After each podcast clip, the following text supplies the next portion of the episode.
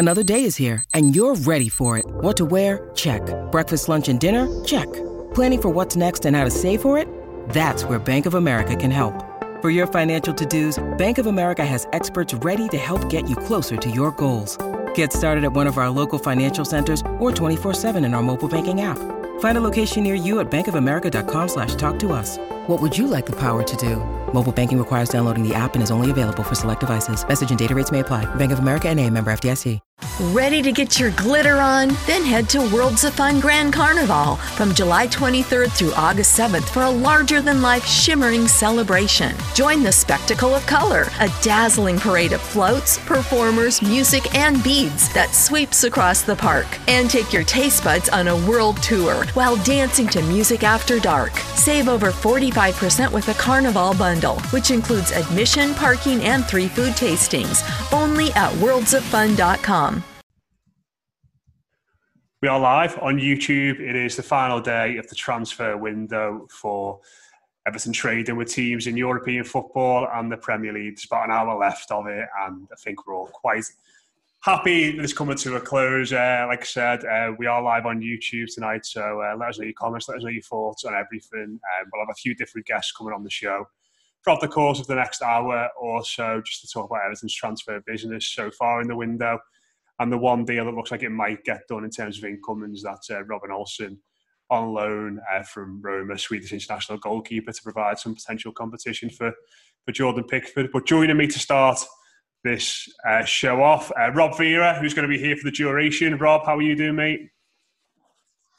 Doing great, doing great. Um, it, it's funny that this is normally the hour um, counting down to the window closing where I'm reflecting on all the disappointment of what we didn't do in the window. so uh, I actually I actually slept relatively well last night, just because as much as I was hoping for a keeper and maybe a striker to come in, it's really hard to argue with the overall quality and impact of the business we've done up to this point, and the fact that I think I said it at the time, the fact that we got all of our major signings done before the season started, no less, hmm. uh, is was was a huge bonus to me. And and you see our, our, position in the table, and you see how important that was. So, uh, you know, feeling pretty good. Um, we'll talk about uh, some of the concerns with uh, maybe some of the incomplete work here or there, some of the curious moves of the last few days. But overall, I, I feel great.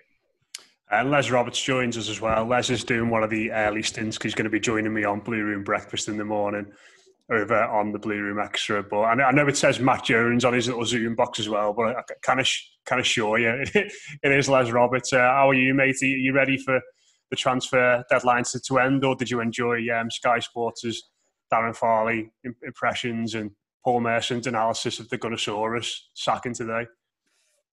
Thankfully I missed all that because it was a footy training.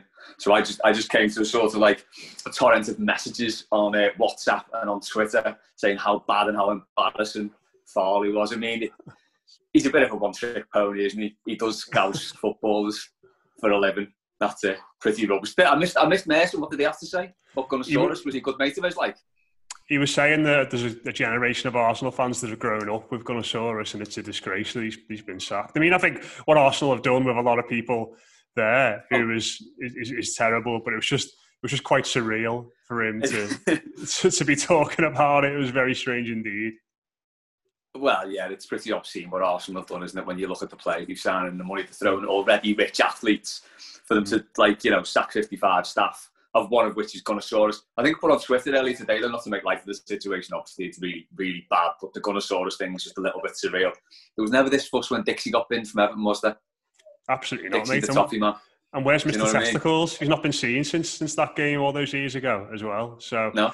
yeah, disappointing one as well. I also just uh, joined us on the call is, is Jack Carlisle. Jack, obviously people who listen to your Blue Room 101 with Dave last last week will have been aware that you absolutely hate everything to do with, with deadline day. So I'm sure you're glad it's all over and done with now. Yeah, I was going to say pot kettle black, black with me tearing up on the call, but um, yeah, I think um, it seems, especially with, with Everton, where we're concerned, it seems to have been a good few years since there's been sort of anything really one way or another, do you know, good or bad. I think um, I think overall it's been fine today. I think it was a good signing this morning, but I think if I'm honest, I didn't really expect too much out of the day, like one way or another. Um, I'm not sure about um, about you guys. I mean, I think the only thing I would have said was it would have been nice to get a few more out. Yeah, absolutely, and I think that's that's still could happen. Obviously, Theo Walcott's the one that's been linked all day with Southampton. There's been pictures of him in his Southampton kit, hasn't there, all day on on social media as well. So you'd imagine that one will get done. Uh, there's been some talk about Besic going to Rangers, although that one doesn't look like it's going to necessarily materialise. And there's a lot of lads who I imagine the club would have wanted to got off the books who who are still here. But um, one of the things I'm going to be asking people tonight is just standard fair at the end of the window, isn't it? Really to give um, Everton a rating for it. Of course, we could still sign a Championship player over the next few weeks. Josh King has been mentioned. Um, so um, if you're in the comments, pinned the tweet there, let us know. Give Everton a rating out of 10. Uh, most of them are very high so far. Uh, Rob, I'll come to you first on this one. Um, quickly, what I, want a number and a one minute summation of Everton's window from you. Uh, yeah. Uh, and again, with uh, 55 minutes left to go, I suppose there could be a, a minor change to this. But man, I. I you can quibble with you can quibble with the uh, selling of Kean and not bringing in another striker, or uh, I'm sure people have already begun quibbling over, oh, well, why didn't we get a great goalkeeper instead of just uh, you know kind of an average replaced you know competition t- sort of type or whatever, but. I don't know how you can look at our position in the table, look at the specific impacts of the main players we brought in and give this anything lower than an eight and a half or a nine. That's probably where I'm at right now, um, just because I, as much as I do care about outgoings and bottom lines, because I know that makes accounting nerds really horny to talk about. I don't. I, I'm mostly concerned with did we significantly improve the product on the pitch? We absolutely have. Uh, I think that that's unequivocal, and so I feel really good about it. We we had a very specific need to create uh, to to to basically uh, fortify our central midfield, or actually to to get a central midfield, if you will. Uh, and we also needed more chance creation, and we bought brought in a transcendent figure in James Rodriguez.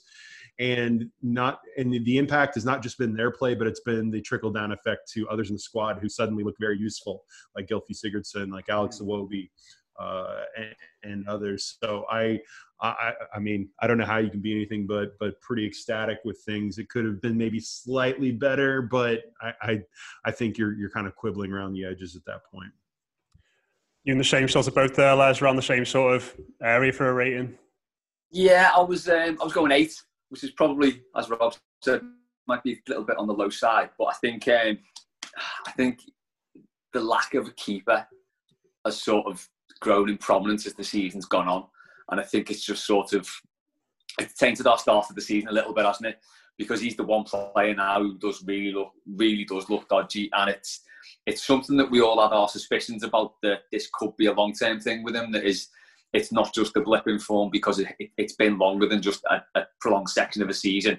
It's been quite a while now, and it's creeping into this season. He looks like the one weak link in the team. But yeah, that's probably been a little bit harsh because if he'd have said at the start we were going to sign James Rodriguez, Allan, and Abdoulaye Doucouré, I think I'd have said that was probably about a 12 out of 10, if I'm honest. Um, so yeah, I, I've probably yeah, I'm probably tempering the score a little bit just because I think as well we've got a we've got a cracking first eleven now. As I said before, this is probably the best balanced team I've seen in a long time at Everton. Scratch below that, and there's there's good cover, but a few injuries in, and we could you know, there might not be that depth there that we need. I'm just being a miserable get here on, I really.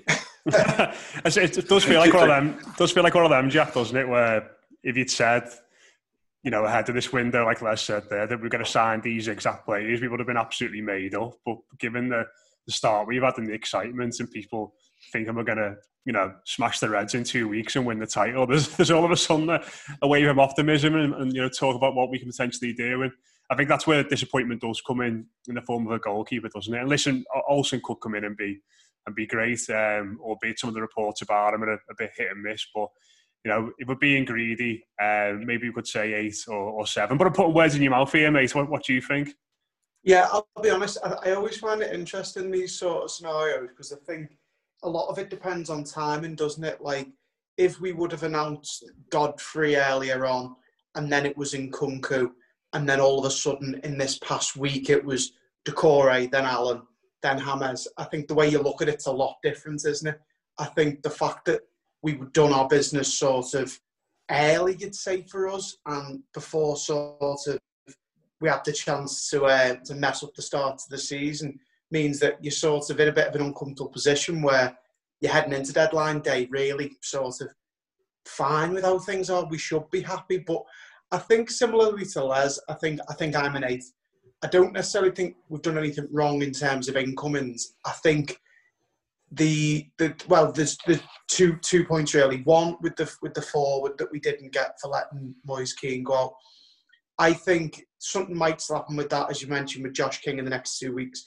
And also, I think we're still pretty hamstrung by the fact that I personally don't think at this moment in time we've let enough people go off the wage um, bill yeah. to be able to just go and splurge. Like, I'd completely forgotten about Tosun. Like, Bolasie, like, there's still people there that are on, like, upwards of, like, six figures a week. We're not going to go and give somebody else six figures a week to be cover. Like, it's just not going to happen at the minute.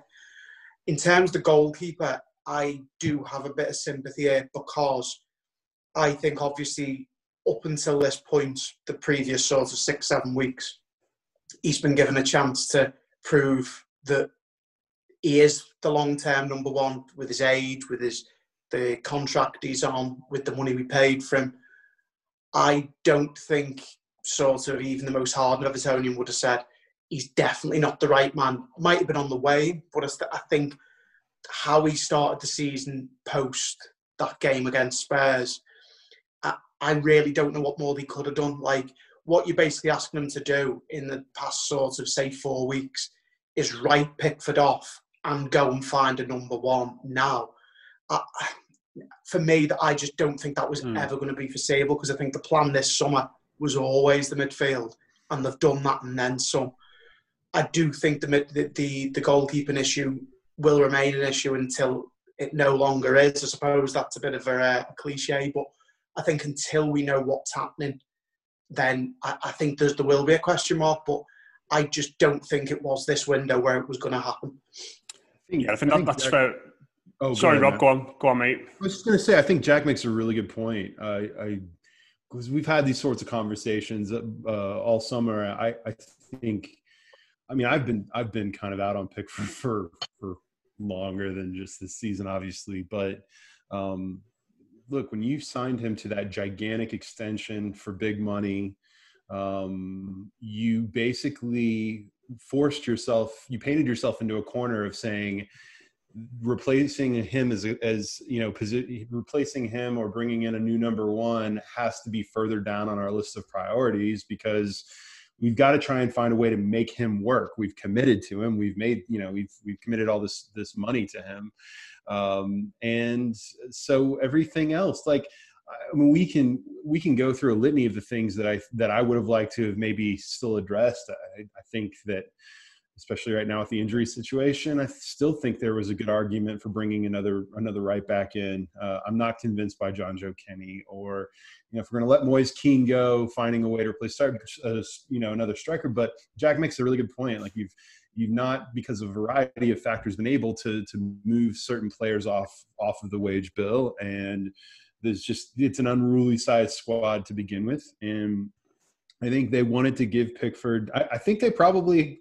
I think. I think with Pickford, a lot of it has been they've just hoped that these yips that he's got now would just go away. Yeah. They would just. He would have a break.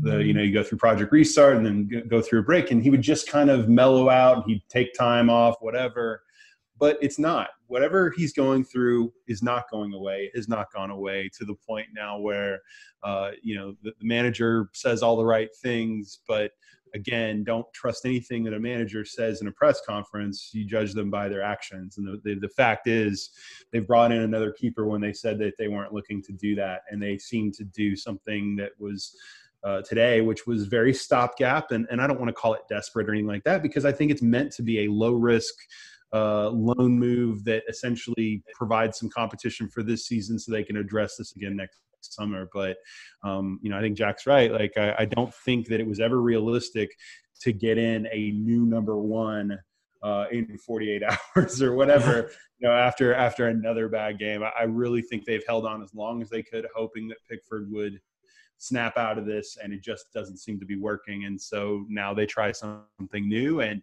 depending on how this goes, they try something again next summer. And I think it goes back to what the manager himself said, Les, doesn't it? And it's sort of he said in, before this window that it's going to be a case of, of evolution, not revolution. And if sort of it's sort of we've got into that mode, I think, of feeling like it's going to be a revolution because of the players we've signed and the, the um, you know the, the, high quality of the players we signed and the amount of players we've signed in the end. You know, I think we're on about six signings, aren't we now for for for this summer window? Mm-hmm. Um, you know, having thought that at one point that we are just going to be loans and free transfers, and we also had to change our mindset. And and I think you know, I think sort of agree what the, the lads have said there. The money was clearly invested in, in the midfield. I think they went into this summer with an intention to back the goalkeeper and mm. hope that he can, you know, rediscover the form he showcased in his first season at the football club. And that's not happened. But I think at least with Olsen, and you know, I, have not seen tons of him to be honest. He's obviously not kicked on at Roma at all. He's had a few, a few issues and made a, a few mistakes.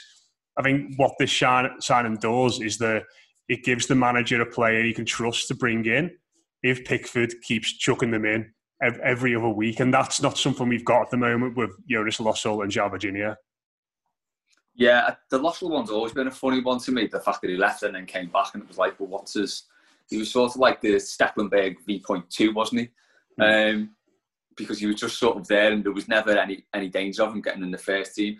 I think, yeah, I think, I think the thing for me with the, the the goalkeeping situation is it's frustrating because you look at that as the one part in the team now that could really hamstring us. And you think, you know, we've got the Reds coming up next. This is a big, big opportunity for us, given our run of form, their result yesterday. And you just look at him and you think, if he flaps this now and he throws another one in, you know, where do where do we go from there? Okay, we, we get this fella in, which you know it, it looks like it's probably as good a deal as he could have got. Um, mm. And you know, he's six foot five. He's, he's a big lad because I think that's one thing that does go against Pickford this size. He, he doesn't look commanding at all, and he doesn't look mm. confident anymore. When he had that confidence, he was fine. Um, but yeah, I think you're right. You know, it, it, probably is unfair to expect him to do much in that regard because they were sort of giving him his chance. And you know, maybe he's a different player in training. Maybe he's not like that. Maybe it's the game that gets him. We don't know, do we? But yeah, do, I mean, we all said at the start that we did the midfield was the pressing concern, and we've gone out and covered that as Jack said, and then some. So can't be too disappointed, but I just I think my mind is so focused on that derby game now because it's an absolutely huge opportunity for us. I just don't want soft lad to throw one in. I think all the reports indicate that Olsen sort of come in as, as backup slash competition to Pickford. And just before we, we get through some of the comments on YouTube, and I asked the, the lads a, a, few more questions. Um, how do you think Pickford will react to this, Jack? Not, I suppose it's not just the it's not just the fact that Everton have brought in a goalkeeper who is more likely to challenge him, but it's it's pretty clear today, based on all the reporting and the way Everton have scampered around to try and find a, a goalkeeper last minute, there's, there's not total faith in him at the moment. And maybe that's something he's sort of been aware of for a while and been subconsciously aware of for a while. But this is probably the biggest indication for him, isn't it? The, the manager's not completely sure on him. if he doesn't get his act together, he's going to be out the side or out the door next summer. Yeah, well, I think to be honest, I mean, I'd, I'd be more worried if he didn't think, well, maybe things aren't sort of as they should be. Like, hmm. because you've only got to look at the performances of everybody else around the team. Like, if you were to average him out, even just give him a binary number one to ten, like, you know, he would be the lowest, and then some, wouldn't he? Like, as a person that has played as many minutes as he has. Um, in terms of his reaction, I, I, I really don't know. Um, my honest opinion is I, I, I don't think it'll change. Um, I think this is an issue that we're going to have for the rest of the season, as I've said. Um, not that you won't still have good games and bad. Games. I think, like, I'm just talking on the whole. I, I, I can't foresee having um, slightly higher level of competition as it should be. Having, um, I hope I'm wrong, but having a massive up ten is consistency. I just, I now it's been he's played for us. Is it four years? Yeah, this be his fourth yeah. season, I think, isn't it? Yeah. Right. I, I, I don't know. I, am really sort of. I don't know what's going to change the way he is because it's not like it's been. Oh, it's been a month or it's been a couple of weeks. This isn't knee jerk now. This is more the norm than his first season was. So for me to say, oh well, maybe this is what's going to need to shake him out of this rut. Well, if seventy-five percent of your time, or what is it now? So three, se- two seasons out of three, two thirds of your time is spent being this very, very erratic goalkeeper.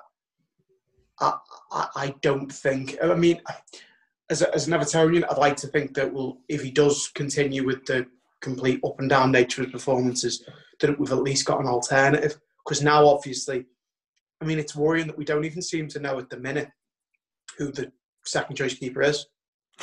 yeah. Which to, to me is like is bonkers. Not that I necessarily think your second choice keeper needs to be like as good as your first, but with I don't know because it there was they, they were doing the the two keepers on the bench for weeks, and then it was they just brought Virginia in for like a game, and then he's gone again, and hmm. I, there's obviously no real backing of any of them outside of Pickford, and then even with that, it's backing with a very small bay, isn't it? Like I, I think personally, this will probably be his last season starting for us. Um, whether it means that Olsen is starting by the end of this season or if he's just the next placeholder, such as Stekelenburg, Wessels, Carlo Nash, I, I don't know. But mm. I, I do think this will be his last season as our number one.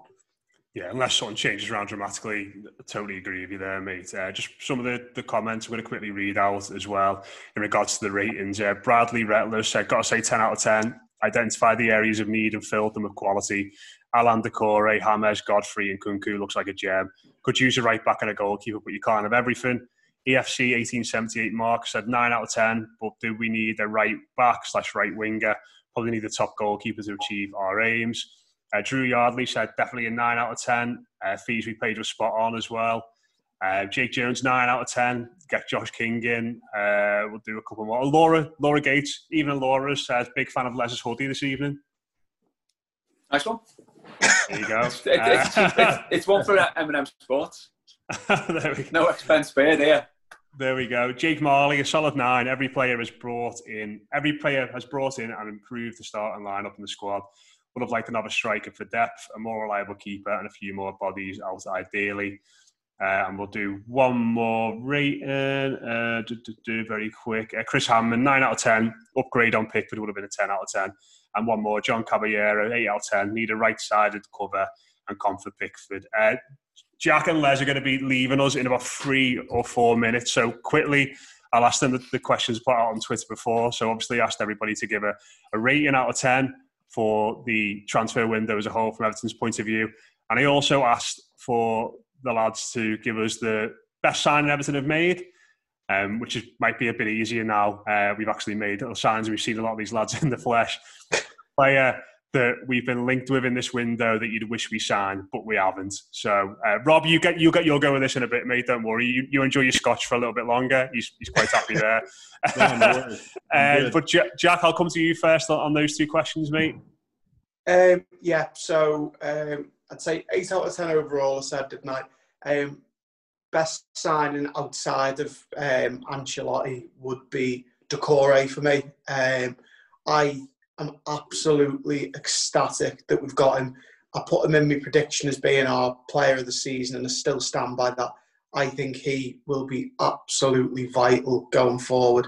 Um, and um, player that we were linked with that I wish we signed I couldn't give you a name of a keeper. I, I, I don't know like who that would be. A new keeper would be great, but for me, the one that I, I sort of I still hold a candle for from years gone by is Zaha, because I do think as an X factor and as somebody that not necessarily would take us to the next level, but just as being like another one of them players where you think they mean business is it would be him. So Wilf Zaha and um, eight out of ten. And Doucouré, sorry. Uh, same to you, lads, as well. Yeah, so I give it an eight as well. Um, I think it, it's almost impossible to split that midfield three that we brought in. Um, Alan's just texted me. Alan just sent me a message actually. Alan Catterall on. Um, I thought, I thought you, I thought you meant our, our Brazilian midfielder. No, no, no, not that. he's, been, he's been on to you. He's been on to you saying, "Yeah, make sure you pick me for the best signing." no, Alan from Wales, not Alan from Brazil. And just uh, mention Ben Godfrey. So in the next bit, try and do a little bit on him because I think he's going to be. Um, he, he looks like yeah. he could really like fill a number of positions if we're short. So if people are saying, no, we need right back cover, he can probably do that. He can do defensive mid, he can do centre back. But I'm um, just saying, I, I, think it's impossible almost to split that that three those three midfielders that we signed because they're all so important and added just another dimension to our team that we didn't have at all last season. But sticking my neck on the line, I'm going to have to go with Hammers because you just he has got that X factor that every good team needs. And you can see the confidence he gives to other players. They know they can just give him the ball and he'll do something with it. And it'll be, you know, it'll be a perfectly weighted pass, a through ball. What is it, a progressive pass now? Is It's not a long ball. It's a progressive yeah. pass. He'll, yeah. he'll lash one of them down the pitch. Um, so I, I think him. And players we missed out on, I'm not sure if he were actually ever properly linked with him, but I'd have, I'd have loved Martinez, uh, the Villa keeper from Arsenal. Yeah, that's a good I shout. Think, he looks he does look like a really good keeper. He's, you know, he's, he's like six foot four himself, isn't he? He was good um, the other night. I think he's going to be a cracking player for them. And you know, I know it was twenty million, so we're probably asking a bit much, but I think he'd have been, he'd have been great for us. Good stuff, lads. Uh, thanks very much for coming on. Uh, let you get off now. There's your up early doors in the morning with me, aren't you, again? So hopefully we'll have a, a new goalie by then as well. Yeah, fingers crossed, mate. I'll catch you in the morning. Nice one. Jack, as well, thanks very much for coming on, mate. You're very welcome, brother. Take care. Top man. Uh, cheers to the lads there for coming on. Uh, Mark Mosey and Adam Sutton will be joining us very shortly. Uh, Rob, I'll come to you on, on those questions as well. Have you got any anyone in mind there, or any, anything different from, from what the lads have been saying? Um, well, I, I am going to have to concur with Les. Um, it, it's James Rodriguez. I think you are obviously you can make the nuanced argument about well who is our best value for money acquisition if you don't fact if you factor in wages and you can say Nkounkou because no one had ever heard of him. That's the Marcel Brands signing everyone wanted us to, to start making of course but um, it's there was this old um, there's this old kind of uh, i don't know if it's like a, a an example or a metaphor about like lebron james and there was this argument that uh, people are you know, people would argue, why doesn't LeBron James just win MVP of the NBA every single year? Uh, because really, everyone knows he's the best, and it's it, it's because they feel like you have to kind of make a case for someone else or what have you, others are going to have very special seasons, but everyone really knows who the best player is. I think that's the, the case with Thomas Rodriguez. I, I, agree with Jack that Doucouré is everything we've been missing from a box to box midfielder for a long time. I think that Allan is is filling in that role that we lost in, in many ways and in some ways improving upon it with this passing of, of losing Gueye. But James Rodriguez is the difference between us being back to being a good, solid team again and us potentially being a special side again. I think that's the difference. Uh, James Rodriguez has made us into an elite offensive attack. I still can't believe I'm saying these words about Everton, but that's just that's that's where we're at. And so, especially then you factor in the fact that we didn't pay any any kind of fee for him, and I think it just makes it really easy. In regards to not signing someone, I'm glad Mark joined when he when he did because he and I have been on the same bandwagon for a bit. And um, look, I, am not. It's hard for me, as I said before, to go anything lower than maybe an eight and a half or an eight out of ten because of of all that we've done in this window, and especially getting James Rodriguez. But I, I, I, we were talking about this even before the game against Brighton, in that the idea being that look, this is something special is happening here. The league as a whole is wild and crazy. I, I, had that theory. I think I mentioned to you on one of the post matches a few weeks ago that because of the congested schedule, the short break, a variety of other factors, this is going to be a more wide open, uh, wide open style of play. We were going to see more goals were going to be scored. Mm-hmm. Uh, defense was, you know, clean sheets were not going to be as big an emphasis as your ability to to create chances and score. And look at what we're seeing. We've never seen scoring like this in the Premier League, yeah. at least not for the last half century or so, uh, and more. And so I think that's bearing out. And so that kind of that kind of chaos uh, brings disorder to the normal structure we're used to where the same six i believe that where the same 16s finish in you know a combination of spots. And because of that i argued and, and mark has argued and, and a few other, you know jack is on this bandwagon too of why not go ahead and just push the chips in and say we want Wilfried Zaha. Uh, why not? Why not just say we are now going to have a right-sided attack like we have on the left or what have you? I mean, who knows? Or put him on the left and put Richarlison on the right. Who cares? I mean, that that kind of attack would be the kind of attack that could push us into a different stratosphere. Now, having said all that, I think we still have a chance to be really, really good. But I would have liked to potentially to have seen uh, a, a, super ambitious signing like that. But once you've signed James Rodriguez, you can't really fault the powers that be for for what we've done. But that would have probably been my my extra special cherry on top sort of wish. Yeah, would have would have been nice, absolutely. Uh, also joining the conversation now, uh, Mark Mosey and uh, Adam Sutton. Uh, how are we doing, lads? I'll come to you first, Adam. Um, enjoy deadline day, mate, or glad to see the back of it? Um, both, really. I think every time it, it comes round, you kind of just get sucked into it all as much as you might not want to. But uh, I've been in and out of um, keeping an eye on things and seeing how it unfolds. But I think our, our business has been done really, and, and that's that's showing now from our early season form. Um, the players that we've signed is is quite un-Everton like how we've gone about things. Actually, that we haven't just panicked with a couple of hours to go and yeah, we might have been getting one lad or possibly two lads in on deadline day, but at the same time, I think without those, I'd still be giving it a decent score from from a dead, uh, from a transfer window perspective. So I've enjoyed uh, Everton signings, but deadline day, I think it's just a, a massive marketing opportunity.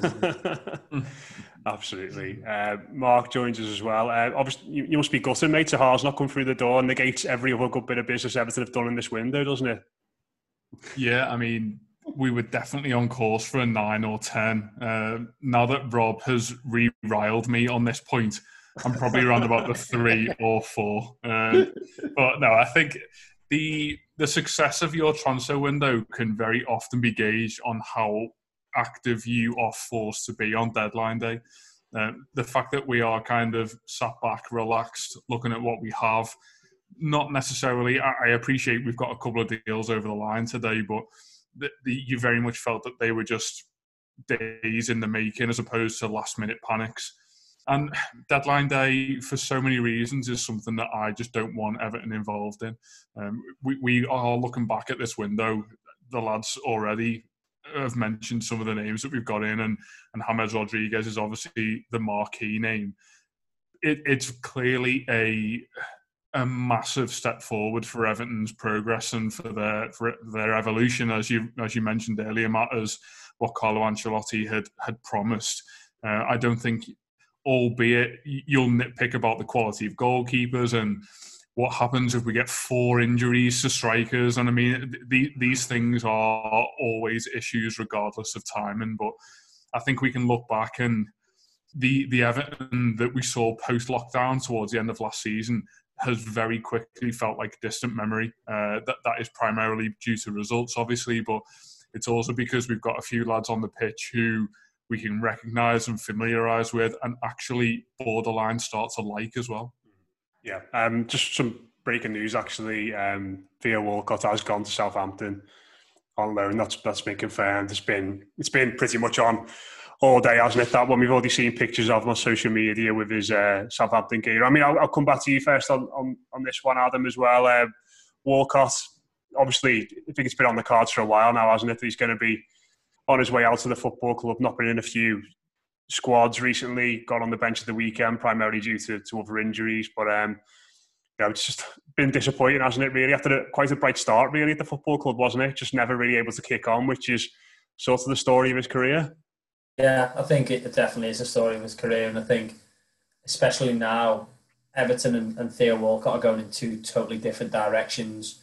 One is on the up and, and one is on the down. And I think as good as his career's been, it is that has he ever fit, fulfilled his potential? And I think actually Theo Walcott deserves a, a, lot of, of credit, and I think he'll have a lot of fans around just football in general. Never mind Goodison Park and, and Everton as a club because he's he's a professional. He's never spoken out of line. He's never found himself in scenarios where he can, you know, the fans can get on his back from anything other than a performance point of view. And even then, when he when he does put put the Everton shirt on, he he doesn't come across as someone who, who's not 100% at it every week, but at the same time, there just seems to be a bit of a, barrier with him when it comes to really pushing on and and just like letting the shackles go type of thing. And it's it's frustrating actually because he he's one of those players when you, you saw him coming up at, at Southampton and then through to Arsenal, like the youngest player to, to be taken to the World Cup. He everyone had such, such expectation on his shoulders. Then then actually that can really halt someone's progression sometimes. And it's, um, yeah, it's, it's sad to see that that's the way it's gone for him. I think he's still been a, really good footballer. He's scored some really important goals for, for us. Um, the one that obviously will always spring to mind is that Watford one last season, and even then, for, for, the price we paid for him, for, for the years we've had him for, he's put in some really good performances. And yeah, that that 190 however minute winner um, against them after being 2 0 down will, uh, yeah, live, live long in the memory. I think Adam makes a really good point about how sometimes when a player leaves, you have to sometimes view them in a more nuanced fashion. Um, the, look, the arc of Theo Walcott's career has been to many unfulfilled promise just because they saw so much ability. Um, a lot of that unfulfilled potential had to do with the fact that he just had a horrible injury record for a lot of years. In fact, I, I give him a lot of credit coming to Everton because I assumed he would constantly be injured, and, and yet he was remarkably durable for us uh, during the time he was here. And, to, to Adam's point, you can't fault Theo Walcott for his effort or his professionalism. You can fault the the production you can i mean i know we all lamented whenever he just could not finish off a, a, a, prime scoring chance and he just he just doesn't have that in him. I mean it, it's sort of a case of he is what he is. Uh, he is exactly what he was when we bought him and that's about how it turned out um, I think the nuance of it is that you can look back on the move and say, for the price we paid, the wages we paid, it was not a good move. But I will say, to his credit, he can only control so much. He came here, he put in a real effort the entire time he was here. He was a model professional if you guys remember all the the angst in in many many WhatsApp chat rooms over Ademola Lookman not being able to get in the team over Walcott. I mean, everyone hated Walcott for that. When really, as time has gone on, we've seen more and more that that was more about Ademola Lookman and what he lacked in regards to his commitment and, and, and consistent effort and professionalism versus uh, Walcott. I, I, I will say that just in the short term, I kind of liked having Walcott as an option late in matches to come on and and uh, you know offer offer some pace and offer a guy who was going to definitely keep up his end of the bargain defensively late in games. But at the same time, I mean, if you got an opportunity to get at least a chunk of his yeah. his contract off the wage bill, you do it. Fifty percent has been reported, hasn't it? Fifty yeah. percent of his wages. And, and, by the way, fifty percent, and everyone will be like, "Oh, it's you know, it's not that's not very much." I mean,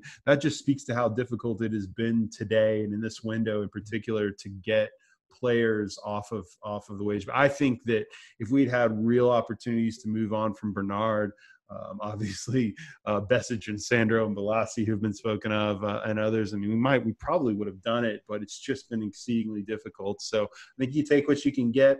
Uh, you get half of uh, the remaining, uh, the, the remainder of his contract taken care of by Southampton, and you thank him for his service and you move on.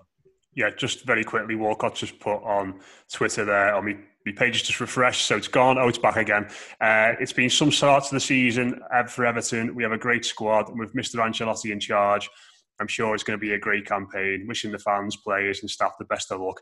See you soon. I wouldn't expect anything different from uh, a class, classy fella in general. He's been great around the place. I think everybody would absolutely say that. Um, but on, on the on the pitch, Mose, in regards to where this leaves Everton maybe a little bit short right side, you could say, although Rodriguez has done excellently there. You'd probably say Gordon and Iwobi, you know, the next behind him if something was to mm. to happen there. Um, and something me and you were speaking about today in regards to just the, the attacking options in general. And, you know, Walcott never played through the middle for Everton, but he's, you know, always a third or fourth choice option to, to be there. And without Kean and without Walcott, there's, there's, there's a little bit of depth lacking in that. That certainly those there's attacking positions now, and that if you're going to be hypercritical of Everton's window, then that's probably one of the areas you'd pinpoint. Yeah, I know Walcott's left, but it's been a, a, great transfer window for the other half of the Allardyce too, because Cenk Tosun found himself on the brink on the brink of the squad as soon as he's back from injury. But uh, oh, what uh, about Sandro? don't. I still believe, Matt. I still believe Sandro can come good. He's still young. in, in, terms of players who the window has been kind to, you probably would throw Anthony Gordon in there because as much as we've seen brief glimmers of this lad, and we all appreciate that his talent is definitely one as definitely a potential at the moment and one for the future. I think the the anxiety has been there from Everton fans in terms of, oh God, he's, he's not making squads after good performances. Are we Ademola Lookman Mac 2? Something going on behind the scenes, and everyone's head falls off because he's not involved every week. And you you probably look at what's happened in the last 48 hours and in the last week and think Ancelotti has a plan for this lad. Doesn't necessarily have one for someone like Theo Walcott, who as you rightly say, we wish all the best for. But it feels like the football club has just naturally outgrown him and, and what he can offer. I think everything we've we've seen from Everton, in particular in the the home games so far this season, has probably been a little bit more refined than you would expect Theo Walcott to be a part of. Uh, and that that's nothing against his his footballing ability, but his strengths have always been quite raw in terms of pace um, not necessarily, as Rob said, in terms of final delivery, which seems to be his middle name and mentioned in every sentence since he ever broke through at the age of 16. So it, it does feel like a, a natural parting. Um, in terms of numbers, I, I, do think it's a concern. Um, possibly not for league games if you can keep everyone fit, but that is an ideal scenario. Um, we ultimately still need to get through you know, I appreciate the Carabao Cup is is gaining importance now, and the opportunities for fringe players are not quite there, and that's potentially the reason why you do let people like Walcott move on. But when you when you do get opportunities, which you hope that Everton may do in early rounds of the FA Cup, for example, to rotate slightly to give someone like Richarlison a week off, unless unless we make a move in in the next transfer window, which is what seven and a half weeks time. Um, yeah. You potentially look at that and think, are we leaving ourselves short? G- given the amount of time that is between the two windows, I think Ancelotti is probably quite happy to be patient and wait for the right opportunity to come up. Um, people like Wilfried Zaha will eternally be mentioned with this football club. And as much as Rob alluded to, that I am a fan of his and think he could have been really devastating in this Everton setup, I think the temptation will be not only for Everton to bide their time in terms of picking the right quality, but to allow fractures in the relationship between someone like Zaha and Crystal Palace, for example, to emerge. I think mm. the the panic of losing players on the cheap next summer will definitely kick in, and clubs will see the the winter transfer window possibly as an opportunity for a final cash in on someone like Zaha. So I do feel like, depending on the situation which Everton find themselves in in a couple of months, the the transfer sagas may not be over for this season. But I'm I'm content waiting for eight weeks to to add to that attacking lineup. And I think given what we have built on primarily in the first four weeks of the season, what Evertonian would tell you now that they are not happy with this squad. Um, there will always be tiny arguments about small additions and small nuances that, that, that possibly could have improved this squad a couple of percent. But given what we've been through in the last few years, I don't think we've got any room for a complaint at the moment. Hmm. Just one one thing on the Walcott there, which I think is is quite funny. Rebecca Williams, who works for Sky, who's been covering this all day, has just tweeted there saying, 15 hours after I first reported Everton and Southampton were in talks, it's finally been done. I remember getting up this morning and putting Sky Sports News on and seeing her in a room at home reporting this, and it was bright outside, and he just posted the video up, and Sky is pitch black. She looks absolutely drained. She's been on the phone to Southampton all day trying to find out where, where Theo Walcott is. Bless her. Uh, but yeah, uh, he has Can gone. Do a good impression of Theo Walcott. I've just seen he was on the he was on the phone to Sky, but I don't, I don't know what he had to say. But uh, amazing stuff. Uh, what Adam and Martin, are you going to go in about five ten minutes? Uh, one one player we have signed today we haven't even mentioned yet. Uh, ben Ben Godfrey. Um, obviously, I think it probably I don't think anyone sitting in, in this conversation has watched him, you know, forensically at Norwich over the last few years. You know, what he might prove me wrong there in that sense, but. Um, from what we've we've seen of him, and what people have said about him, and certainly his interview to, today with the club, and now he, how relaxed he looked in every situation, and, and what it, what he himself said, him being able to play in a few different positions, it, feels like he's the, the right sort of character, and looks like he's going to be an accomplished player. Yeah, I think he fits the mould of a young English centre half uh, at Everton, which I think out of any position over the, the past couple of years. We've, we've done really well there, actually. I think with the likes of Mason Holgate, Jarrad Branthwaite looks at a real talent, and um, even John Stones, and, and, then you move back towards Jagielka, Lescott, and we've always seemed to have a good eye for, for getting in a young, powerful, and, and hungry centre half, really. And, and I think he, he suits that. Um, as you say, the way he spoke in his interview, the the way he's come across as as as wanting to be part of this project, and, and who wouldn't at the moment? And as much as it's good to have these these flair players or these South Americans and your Europeans coming in, there's nothing better than, than bred and young talent from, from England who can can hopefully push on and, and take us further whilst bettering themselves and from a career point of view. So yeah, I'm really excited. He looks like a, a powerful, pacey and, and I wouldn't even say no nonsense because I don't think there is such thing as a no nonsense centre half anymore. He actually looks like the type of player who can can bring the ball out from the back as as he spoke about in his interview and and that real modern day way of playing that, that everyone seems to be doing now, where whether it's your defenders standing on your own byline and receiving it from your keeper or fizzing it into the, uh, the, the number nine or the number 10's feet to get it on the half turn. So I think that's really important for, for us moving forward. Whether he comes into the 11, I don't, I don't think he will for now. But then that's even more of a testament to how well we are playing at the moment. And in years gone by and transfer windows gone by, we're starting to do this panic buying in the last couple of hours, couple of days, because we don't have the foundation set. Whereas now we're able to bring lads in. We're not rushing them into to the starting 11. We're not piling that pressure on them that which which could make and break them more often than not does break them. Um, we're actually giving them a chance to come in and develop as a, as a footballer, develop as a, a young man, and then take us forward after they've they've got that confidence. Uh, Rob, yeah, I I mean I have some thoughts on Godfrey though. I just looked at the clock and realized uh, it's 14 minutes until the deadline closes. We're probably not going to get Sahara at this point. Yeah.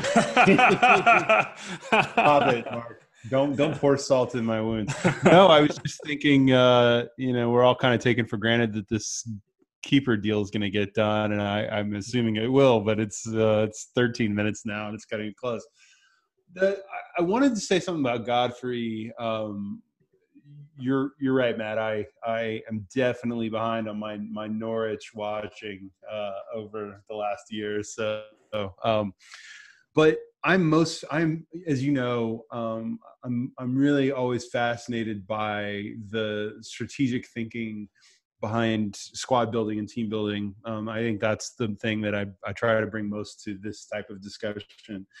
Um, it's I, there's no position right now for me that has more uh, kind of fascinating questions to it than center half because of the uh, of the of the dynamics at play. I mean, we've just committed relatively significant money, not even relative, I mean significant money uh, to to acquiring uh, Godfrey.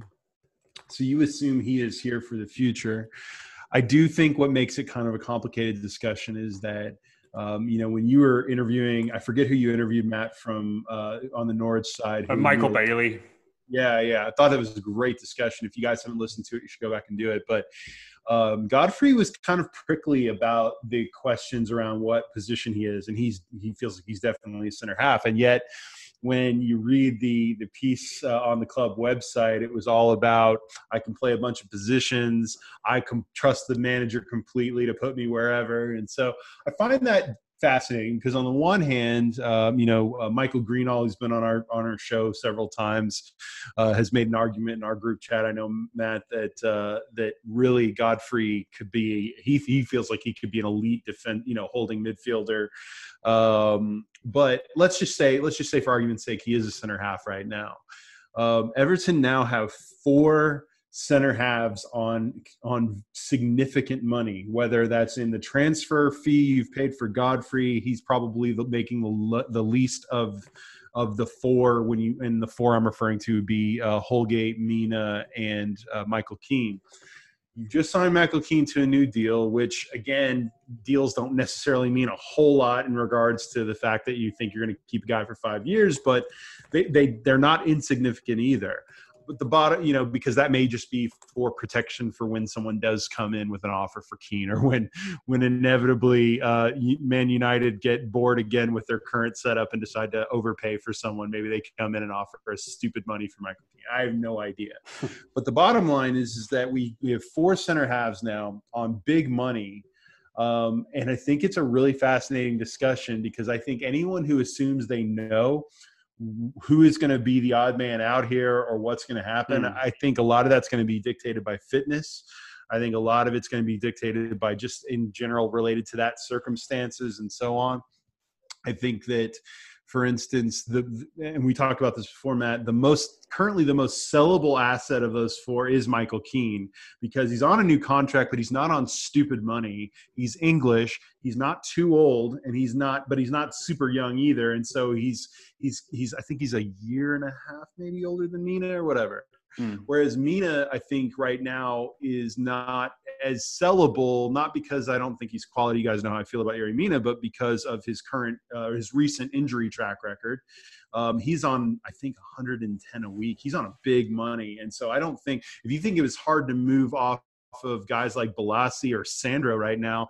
Why is Yerry Mina going to give up any money to go anywhere else right now? I mean, he's playing he's hmm. playing well. He's starting. He's popular in the in the dressing room, et cetera. And so, I guess my point is is that Hol, I, I think in some ways Holgate, who I, I do believe, of course, is part of this thing in the future, Holgate is going to have a real challenge getting back into the starting 11. I, I, just think that there are some interesting dynamics there between those four. Yeah. And I think anyone who knows how this is going to, you know, kind of flesh out uh, by next summer, I think that as we saw last season when we all thought that the preferred partnership would be Zouma and Keane, and then we got uh, Mina starting a lot of games, we got the revelation of Mason Holgate. A lot can change really fast. But the bottom line is, is we have four center halves on big money uh, or costing a significant financial contribution, and I think that that position will certainly be the one to watch as we go into next summer. Yeah, Paddy's just messages there saying Rob's trying to sell Michael Keane again. Uh, so we'll, we'll, leave it at that now. Uh, very quickly, because I know uh, Mose and Adam have, have, got to get off before Dave Downey joins us to take us past 11 o'clock. Uh, I asked just questions before we came on tonight. Uh, so we'll rattle through these very quickly. Uh, rating out of 10 for the window, Mark? Nine. Adam? Nine. It, it, can't be any less than that. Have you have you seen James Rodriguez play football? Well, that, that was going to be yes. who's, who's, who's, our best signing? Oh well, I'll, I'll, be devil's advocate and say Allan. Um, but it, I mean, it's definitely James, But hear me out on Allan because I think he's just he's just the player that we needed most, the the position that we that we desperately desired. So, as much as the answer is definitely James, Allan. Uh, Adam, for you, um, I'm going to have to agree with Jack and say Doucouré. Actually, I think he was one of those slightly under the radar. They, everyone had the hype around Allan and, and James, and I think he is Premier League proven. And he showed on the weekend that even when he doesn't have those two, well, Allan or, or Gomes around him, he's still able to drag us from defensive scenarios into attacking ones. He's box to box. He's just a real central midfielder that we've been screaming out for. And as good as Allan is filling that Idrissa Gueye void. I think actually Doucouré brings something that we haven't had in longer than that, and that is really, really important for us moving forward. And finally, before you both shoot off, uh, a player we were linked with, who we didn't sign, you would have liked us to have signed. I'll, I'll come to you first on this one, Adam, because I know Moses is going to say. um, it would have been uh, Max Aarons. I think he would have been a really good mm. um, fit for us. However, Seamus Coleman proving me wrong week on week, and uh, as, however long he can do that for, then then fantastic. But yeah, I think um, a right back would have been would have been really good. Those um, can't can't really think. Uh, Wilfried Zaha, obviously, because he would have transformed this side into a certain Champions League contending team, uh, and I have absolutely no doubt about it. Because, as Rob said, he just he makes games terrifying for the opposition. That you can you can never settle when that lad is in the opposition. Uh, and the thing that probably raised my hopes in the last couple of weeks was the fact that he kind of looked like he'd thrown it in at, at Crystal Palace. Mm. I think mm. he's had a, a poor game against Everton. Obviously, he had a poor game at Stamford Bridge at the weekend. And you got the whole sort of Yakubu at Middlesbrough vibes that he was just waiting for someone to come and rescue him. And Carlo Ancelotti was ready to be that man. Um, it, someone in that ilk, even if it wasn't someone like Wilfried Zaha, it's someone who can just transform the game and win it in moments that games that are on a knife edge, which it looks like a lot of Premier League games are at the moment, can just be taken by one individual. Um, I'm surprised that the Hirving Lozano rumours didn't really ramp up yeah. because he looked like someone who was destined for a move. Um, he, he, once went to Naples, which means that Everton definitely won him, according to the media. So, some, someone in an attacking mode like that, that that could transform a game would have been probably an ideal pick. But I think what we've come out of is is excellent business. Lads, thanks very much for joining us tonight. Really appreciate your time uh, this late hour. Um, speeches again soon on the show this week, no doubt. See you soon. Nice one. Uh, Mark Mosey, Adam Sutton there. Thanks very much to both of them for joining us. And now joining us is effectively the equivalent of our Jim White here on the Blue Room. uh, for the final part. Uh, we've got five minutes left. Are Everton going to get Will Zaha in? Will Lozano come in on a surprise deal? Is Gianluigi Donnarumma about to rock up? Will Moussa Dembele finally become an Everton player? uh, the man to tell us is undoubtedly Dave Downey. Uh, Dave, it's four minutes to 11. Are you expecting any of those lads to rock up in royal blue? I'm sorry to join this conversation now with that Dembele dig, Matt. That was that's below the belt. That uh, I know. I can, I can categorically say I don't think that anything else is going to happen tonight, apart from uh, the incoming goalkeeper from from Roma, which um, is probably a little bit of a strange one for me. I'm sure you've had the discussion about Jordan Pickford and maybe some competition for him and things like that, but um, penny for Jonas those thoughts if uh, he doesn't feel that he's adequate enough cover uh, or able to give Jordan Pickford some competition. It does beg the question why he's still at the football club. Um, but uh, these things are really strange with goalkeepers, aren't they? The second choice and third choice goalkeepers of football clubs tend to be on the dodgy end. You know, just ask Jurgen Klopp about that uh, in regards to what happened last night with the that game in Aston Villa. It didn't even look like a goalkeeper, did he? So you, you do run the risk of these things happening. Um, and, and also to add to that, I think if if we do get Olsen over the line, I, I still I said to Rob in the WhatsApp group, somewhat tongue in cheek, but I, I do quite seriously believe that I don't think he'd get a game anyway. I think it'd be seen more as a catalyst to pick up Jordan Pickford's mm. performances as opposed to somebody who's genuinely going to take the jersey off him. So yeah, pretty pretty quiet finish to the window. Uh, obviously, Godfrey secured this morning, but we can't help but be delighted with what we've got in so far because they've already proven the worth, in my opinion. Um, and look, let's hope that they, they come back reinvigorated from wherever they end up going across the international break. And uh, I think we've we've begged or been desperate for a window like this for a long, long time. We finally got it. Um, I dare to say anything else that comes in or potential shocks we might steal overnight i.e., what happened with Marouane Fellaini all those years ago. Um, I think we're just being a little bit greedy now. yeah, fair enough. I think I think it'll be a massive shock if anything like that happened now. Uh, two minutes, less than two minutes before the, the window closes. Uh, but the, the one thing I wanted to speak about very quickly, Rob, is in regards to the players that we've not been able to, to get out the door. You know, I was, I was sort of yeah. sort of took it for granted today that uh, Sandro would go, that Tosun would go, that Besic would go. Would go.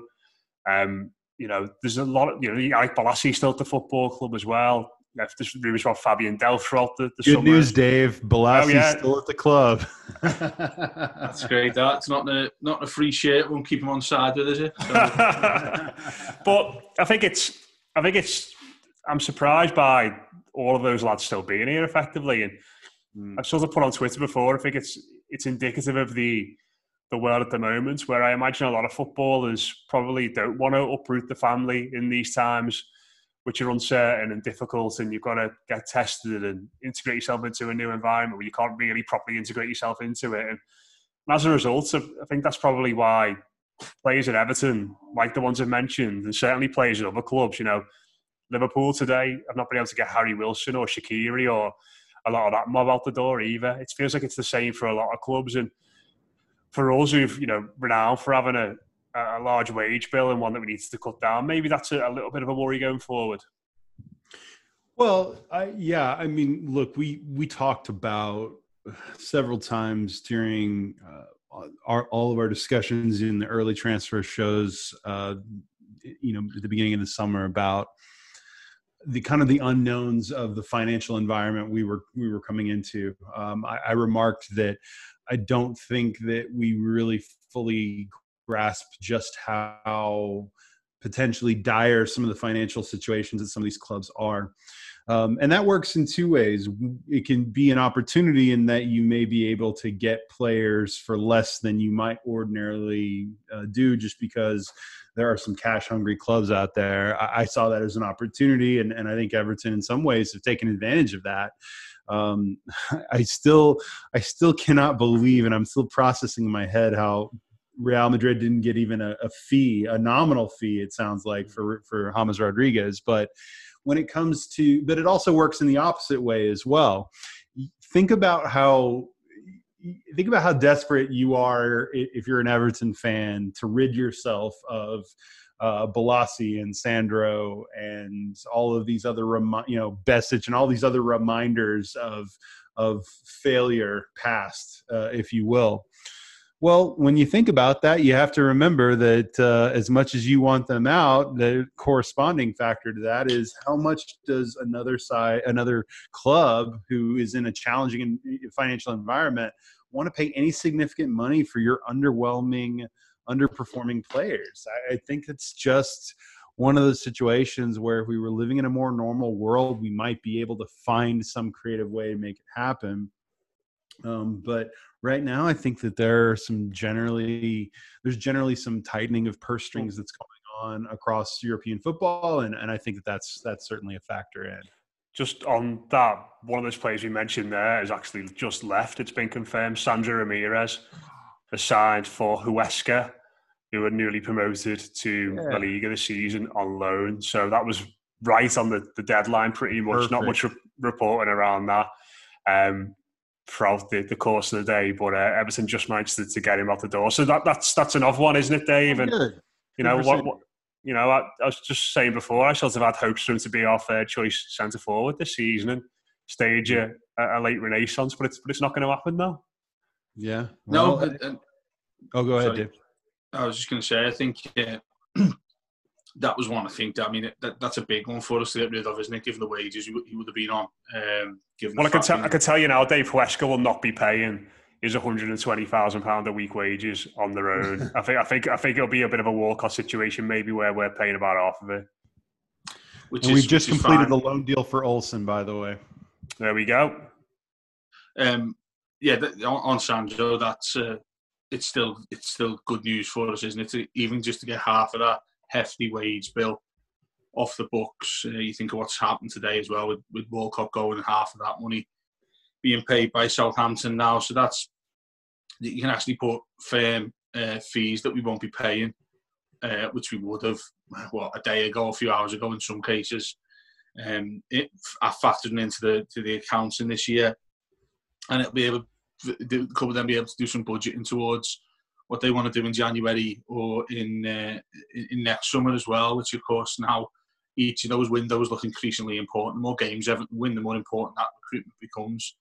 Um, because I, st- I still don't believe we have a squad in essence that is able to sustain con- this continuation of form. I think that most Blues accept that, and we, of course, we are enjoying it for what it is right now, and we will do continue to do so for the next fortnight at least. But beyond that, I think the club's starting to get itself on a level footing. This this sort of crisis that we've had for several years now in buying these players in and not being able to get rid of them or their wage bills has hamstrung the club, you know, far too often. I'm, I'm pretty sure if you were to have a, a candid and open conversation with Marcel Brands and other members of the board, I, I think they'd probably be able to tell you in, in terms of how much money and the number of players they've had to miss out on uh, in order to, to to just keep on going in terms of paying these other lads. We've had them for such a long time, we've done nothing. Um, and so, you know, credit for the club for taking the plunge with what they've done this summer because I didn't see it happening. I didn't see the fees we've paid, even though it's relatively nominal for us in this day and age. Um, I, I, didn't see the club spending and doing as much business as it has. I thought we'd possibly get one or two in. The talk at the start of the summer was that it was going to be low moves and free transfers only. Well, you know, we sit here at the end of the window now, looking back on it, thinking they've still spent a pretty hefty amount on players. Um, the Rodriguez fee will be minimal, if if if not free. So um, they, have done some outstanding business. Um, I'm, I'm quite happy and content that many people seem to have got the sell on value thing out of the system now as well. Um, we're not sitting here bogged down by well, we can't sell this player if he's not good enough. I think we've proven now that it's all it, what, what Carlo Ancelotti's done and Brands has done this summer has done a complete U-turn on the policy that I think they set mm. out with. Um, certainly, Brands last year in sort of buying to sell uh, for an increased value. We've done it in one way. I think in Godfrey, um, young English centre half, 22 years old, signing for 20 million. In the BBC put a report out earlier saying that his actual market value is somewhere the double that um, in, in, in terms of how they work that out. I'm not too sure how it works, but it's an, he's an investment. So you, look at what they've done, and, and it's very much about the here and now, but with a slight eye on the future, you know, and, and that seems to fit us a hell of a lot better than going out firstly like we did four or five years ago when Moshiri first come in and blowing huge amounts of cash on players we thought were about the here and now, but were actually just the best players at lesser sides. Um, and the, the sort of straddle the divide between getting that sort of player in and somebody who's really young that we perhaps can sell later on in the squad has some asset value. I think we've struck a balance now and it seems to be really working for us. And everyone we've brought in so far has been absolutely perfect. Listen to people giving their ratings. Um, I, I don't think I could veer away from a 10 out of 10 this window. Um, another striker, yes, but you're talking about luxuries then. Zaha, yes. Uh, mm. You're talking about players who add a little bit of sprinkle of, more quality, um, a, a, little bit more of the James Rodriguez, Rodriguez magic dust type of thing. Um, but they've got the essentials, Matt, and, and I think that's what we could have hoped for this window. We were very concerned, weren't we, because the business was done relatively late. You look at it now, they've hit the ground running. You, you, you can't ask for much more. You can't ask for any more, I don't think, if you're realistic, and told you. Oh no, we're absolutely we're, we're being completely we're, we're all wrapped up in it here and getting carried away. Yeah. Uh, apparently, reports say Sandro's gone permanently, so it's a three-year deal with Huesca. Wow. So that means yeah. So uh, Paddy's reporting it as well. Actually, yeah, three-year deal Huesca. So finally, that's those wages off the, the bill as well, which is which is great for everything because he was on in excess of hundred thousand pound a week, one he? So great sure the club will be made up with that. It's another half a million off the bill a month, isn't month. it? Yeah. yeah. You know, so uh, yeah, fantastic to see that. And you know, I, I look at Schneiderlin went earlier on in the window and things. So mm. I think Marcel Brands will be having a nice Moise, quiet. Moise Kean as, Moise Kean as well. PSG will be playing all of his wages, you'd imagine, with the stuff yeah. he's on. So. And he'll, either been on a hefty fee as well, Matt. So I think Marcel Brands will be sitting there tonight, putting his feet up with a nice strong drink, thinking that he's done he's done a he's done a, an appropriate job and a job we needed him to do. Um, and, and the recruit and, and recruitment wise, he's hit the nail on the head. So, whereas there was the indecision, and I think in the jury was out on Brands, given what what's been and gone when Marco Silva was at the club, I think he's completely redeemed any doubts many people had about him. and it, it, looks like it's onwards Evertonians, doesn't it? Like you, the front of your seat, your meaningless season ticket says right now. yeah, you pay pay for a cardboard season ticket. Yeah, yeah. Uh, just some, a lot of people in the comments as well saying Bolasie and Besic could easily still go to championships clubs before that window shut as well. So that's that's them not necessarily sticking around. So, um, but question on, that, though, uh, just a question on that. Uh, uh Besic is being strongly linked with Rangers. Mm-hmm. Is is is that still applying in terms of British transfer windows? Is just in English? I'm not 100 percent sure window. on that. We'll have to. Um, if anyone in the comments knows that, actually, um, not great luck. This is it. I was asking people who are watching this to tell us, but if anyone in the well, comments, uh, you know, who'd have thought we'd be discussing the, the minute details of Mo It's going to Rangers? uh, at the end of the deadline day. It, it, it, throws up all sorts of nonsense, doesn't it? But hmm. I mean, I I seen far and wide a couple of people actually saying that Besic could be featured in this squad. Uh, I'm not sure where they get that from, um, and, and, I'm not sure why he's still hanging around now. With still a couple of years left on the contract. I mean, he could get a testimonial at this stage, Mo Besic, mm and, and, and, that's probably a, quite fittingly uh, an example of where we used to be in, in terms of offering out these huge extortionate contracts to players that hadn't shown anywhere near what was required to, to deserve that sort of deal. So um, if he goes, if if Bolasie goes, you know, heaven heaven sent if he does. I love the way you looked over opinion. your shoulder then, just like to, to not check he's there. Well, he, wait, wait to get yeah, mate. The uh, the social media experiences I've had over the past few days have uh, caused me to be quite paranoid, looking over my shoulder and seeing who might have a microphone or something worse with them when they're around me. Uh, but I'm not sure if you've seen the slight ordeal I had with one of Sky Sports News' reporters earlier today. So, hmm. um, yeah, you can't make a joke these days, can you? Um, but yeah, if he if he goes, if Best goes, that'll that'll be an incredible window uh, for Everton. That'd be the real the cherry on top of the icing on the cake, I think. Uh, Besic may still not go, but uh, according to my Google search just now, there are still 50 minutes, five zero minutes left in the Scottish window. Yeah. So Maybe you never know. Yeah. Who knows? Well, the club have confirmed the signing of uh, Robin Olsen, season-long loan from AS Roma, as we expected. So that one is boxed off. He is through the door for the next year or so. Uh, we're gonna before we stay on for another ten minutes or so. Uh, have you got any questions for Dave or Rob? Give us a shout, and we'll rattle through them. But we're gonna have Rob and Dave to answer the questions I put out on on Twitter earlier on today. Uh, before we do get to some of them. Uh, so, Rob, you already give your rating for the window. Um, who's the best signing? James Rodriguez, you sort of hinted at before. Yeah, no, I didn't hint at it. I absolutely think he is the best signing. Um, and again, uh, I think when you're judging a window, you have to judge the body of work. James Rodriguez in isolation wouldn't have been enough to create this impact. But he is, as I said before, the player um, I know I've used this word a ton lately, but he's transcendent, and I believe that he is the player that takes us from being potentially good to being, uh, you know, a great side, at least by our standards, over the last decade or so. Um, I, I, did have I did have one other thought on the window in general in regards to the keeper. Um, this is, you know, Dave made the point, which is very Dave of him, and I love it because he's probably right in that there's a good chance, and maybe if if it goes to plan there's a great chance that Olsen doesn't play. That the whole idea here is to somehow motivate the you know the enigmatic Jordan Pickford somehow. I, I'm skeptical, like uh, I think Jack was or others are, about whether or not you can actually accomplish that. But I do have a theory, and that is that keeper the, the, the goalkeeping position in some ways has to be evaluated differently than other positions, and that I think that sometimes whenever we rate players, we always are looking at the raw talent. What you know, do we rate their overall ability? And in doing so, and I and I put this out on Twitter earlier, and in doing so, I think we sometimes try to make this comparison of whose best is better right? So hmm. um, I think everyone has sort of argued over time that Jordan Pickford's best, his his peak, the peak version of Jordan Pickford, uh, includes quite a bit of talent, this huge ceiling, et cetera, et cetera.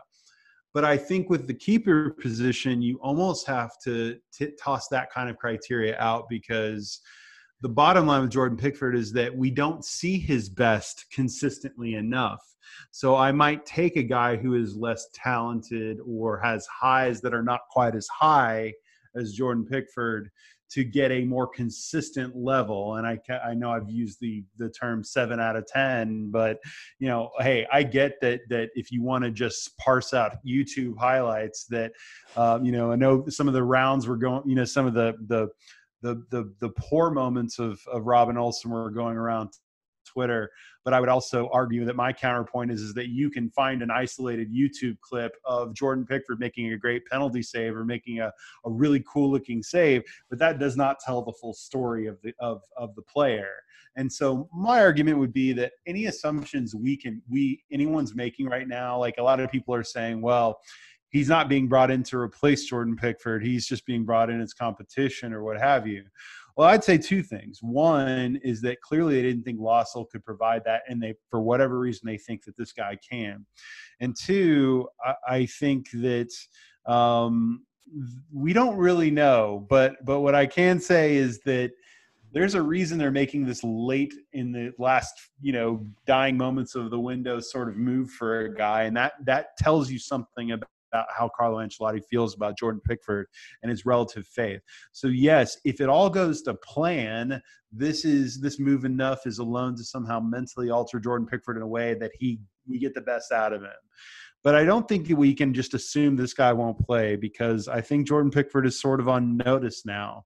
And I will hmm. say, if if this guy can come in and, and he doesn't have to be perfect, but if he can be a guy that avoids the big mistake, you've got an attack now that is so good that if we can just be clean at the back doesn't mean we don't allow any goals but if we can be just generally sound at the back um, I, I, think that having a, a keeper that our defender or our defenders don't have to think about so much uh, is really key because I know that that has been brought up before. I can't remember who said that once about Pickford. I think this was after some incident last season uh, or the season before. There have been so many of them, I've lost count. Uh, but the idea that that keepers who play as erratically as Jordan Pickford create doubt in the defenders in front of them, hmm. and that that imperils them. And so, uh, if you have a boring keeper, as I've proposed, then maybe that's the solution. But I think it'll be interesting to see what happens next. Yeah, just an interesting on Olsen. Uh, Greg O'Keeffe from the Athletic before said that um, he played 20 games on loan at Roma, from Roma at Cagliari last season, Serie A. He did 29 goals and kept four clean sheets, but returned to Roma when Cagliari's first choice goalkeeper returned from injury. It says he was originally selected by Roma on the recommendation of sporting director Monchi, who has obviously done great things at Seville, uh, who was himself a former goalkeeper. He signed for Roma in 2018 for 8.5 million euros and has 37 international caps for Sweden. So, yeah, I suppose we'll have to wait and see when it comes to, to Robin Olsen. But Dave, uh, final words here. You've got to answer the questions put out on Twitter before. I don't know if you've seen them or not, because I know you've been having a few back and forth with various ex players and um, Sky presenters today. Mm. but um, I asked everyone to give the, the, the window a rating out of 10. First and foremost, yeah, it's it's it's, it's going to be ten. I think we, we couldn't have asked for much. Look, Everton are sitting top of the Premier League table largely because of the the, the players they've signed um, and some excellent management from, from Carlo Ancelotti and some great coaching of a prodigious young striker we hope is going to go from strength to strength. But the, the main part of why that's happened is because we brought in three top quality players, hopefully added a fourth in, in young Godfrey as well. Um, and, and now a, a goalkeeper we hope will do what is required, and that is basically give Jordan Pickford a massive kick up the arse. So mm. I, I think it's a 10. Um, I think the only thing you probably could have asked for that was that was reaching for the stars a little bit would have been a first choice goalkeeper, but that would have required an astronomical fee going into the final day, and also a, you know a striker. I know keen people are saying cover wasn't required, but I think there's a little bit of an argument to say we might well have needed an additional striker as well. I just don't want Dom to be burdened by a, a load of responsibility this window. So the only other option we have up there is really Richarlison playing up front or, or Ellis Sims being given that chance and that opportunity, possibly in the second half of the season. Um, but other than that, yeah, the recruitment has been an overwhelming success for me, and it's definitely a 10 out of 10. And the, the last two questions before we wrap up, I'll put these tonight, Dave. Uh, our best signing and the player we were linked with that we didn't sign or you wish we had signed? Okay. Um, firstly, I think our best signing's been Abdoulaye Doucouré. I know everybody will have said Rodriguez, but uh, you look at his impact on this side in that midfield area. I think it'll it'll go under the radar because because of Rodriguez's skills and, and what he's going to bring to this football club with, with his goals and his, his assists, and he's going to light up the pitch for us more often than not this season. It's quite obvious. I think he'd be the obvious choice because he is he is our marquee sign. We've never had a footballer like him at the club. Um, certainly in my my lifetime, I don't think who comes anywhere near the, the, the level of talent and um, I suppose fame that, that he brings, which is obviously important these days for commercialisation and stuff. Uh, Doucouré for me, he just looks effortless in his work rate. Um, I was saying to a friend earlier today, he seems to take one stride to everyone else's three, uh, and he doesn't he doesn't look conventionally quick, but he is rapid. He gets about the pitch so well. He's so clever in his movements. I think he's asked to do a number of roles uh, and particular jobs during games, and he's he's nailed every single one of them. He was a little bit shaky in the first half away at Crystal Palace, but that, that was credit to them. I think they got right in his face and started um, giving Everton a physical battle. But you look at what he's done in terms of saving us so far. You, you think of what he did against Spurs, that last ditch slide and tackle on Lucas Moura, and you think of that one yeah. uh, with Wilfried Zaha almost clean through on goal away at Crystal Palace. So the, the lads actually actually saved us points so far in my mind, and he's only going to get better and better as he works in cohesion with these other new lads we've got in there as well. And uh, finally, the player I wish we'd signed pales a little bit into insignificance now because we just secured the fourth centre half. It'd probably actually be Gabriel, who looked like it was showing up earlier. Mm. In, in the year, um, in lockdown, obviously circumstances change with finances and whatnot. Uh, he's looked really good for Arsenal when I've seen him. Uh, Arteta chose to, uh, has chosen to bench him a couple of times. Uh, I think away at Anfield, he, he, opted for David Luiz, and that obviously didn't work well because he lost the game. But he looks like he's going to be a really, really top defender in the Premier League. So probably him. But it's the, the blow's being cushioned by again from everything we've seen in, in Ben Godfrey. This lad's going to be another one who, in that Mason Holgate mould, who should kick on. Um, 22, he can play a variety of roles across the back four and even in defensive midfield. And he looks like a real athlete as well. So, um, yeah, not too despondent over missing out on Gabriel now. And we have that much needed additional central defender we've been crying out for since Kurt Zouma left, which feels like a lifetime ago. Hmm. Good stuff. Uh, me and Dave are going to go off to bed. Uh, Rob, you've been drinking scotch since four in the afternoon. There now, your time on a Monday afternoon. What what are, what are you what are you going to do for the rest of the day? I'm sure you've got grand plans after that. You must be ready to oh, go. Man. I mean, you know, life is my oyster now. I'm I'm full of that scotch scotch driven confidence about this window and about the future and everything else. But uh, there's some NFL on tonight, isn't there? You can watch. There is, and I'm gonna I'm cooking dinner tonight, so I've got plenty to do. Uh, so yeah, no, I'm look. I always sleep a little better after the window is closed, so I'm uh, you know I don't have to worry about like missing news in the middle of the night or anything like that. So glad it's over. Think it's been a good window. I think the break is probably as much as I hated breaking our momentum is coming at a good time, and so I think that uh, to Dave's point, uh, I, I, can't quibble. I, I think it's like an eight and a half or a nine, but my goodness, this is the best version of Everton we've had in a decade. And I am so excited. And let's all enjoy this happiness right now. Um, I, I, because we, we, we have certainly endured enough hmm. sadness and pain. I think this is a time to just put your feet up for the next couple weeks. Uh, enjoy taking a break from things and enjoy the fact that Everton are at the top of the table you say that, Rob, but you know the next ten days is going to be a scramble to sign Josh King now, and we wouldn't be able to. well, it wouldn't sign another forward. It, it certainly yeah. wouldn't. But uh, hey, look, I, again, we're we're no matter what, we, we're in a we're in a really good position. So I'm I'm very excited. Yeah, uh, thanks very much to everybody who's tuned in to watch this on YouTube. Uh, loads and loads of people getting involved tonight, so we really appreciate it. Uh, if you want to hear more from us, as ever, uh, reminder we are on Patreon. We are doing content every single day on there uh, up until the Merseyside derby. That's patreon.com slash the Blue Room Extra. I'm on there in the morning. Not much sleep for me tonight uh, with Les Roberts, uh, giving you all the reaction from last night. Probably some quotes from from Olsen as well to, to get through, as well as anything else that breaks in the, the following hours. And then Subs Weekly tomorrow. Uh, Dave's back for that one, uh, along with Paddy Boylan. Alexandra Topping from The Guardian as well is making her debut on the show. Really looking forward to that as well. It should be fascinating. But uh, thanks very much to everyone again. Uh, thanks very much to Dave. And a special thanks to Rob, who's been here for the duration tonight. Uh, really good stuff from, from him and all our guests. Uh, you've been listening to our deadline day show here on the Blue Room. Thanks very much for tuning in up the toffees, and you will speak to you again very, very soon.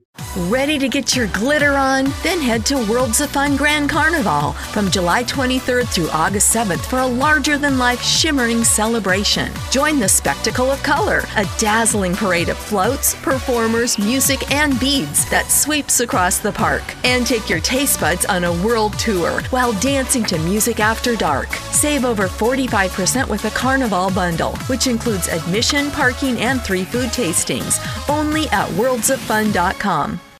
Sports Social Podcast Network.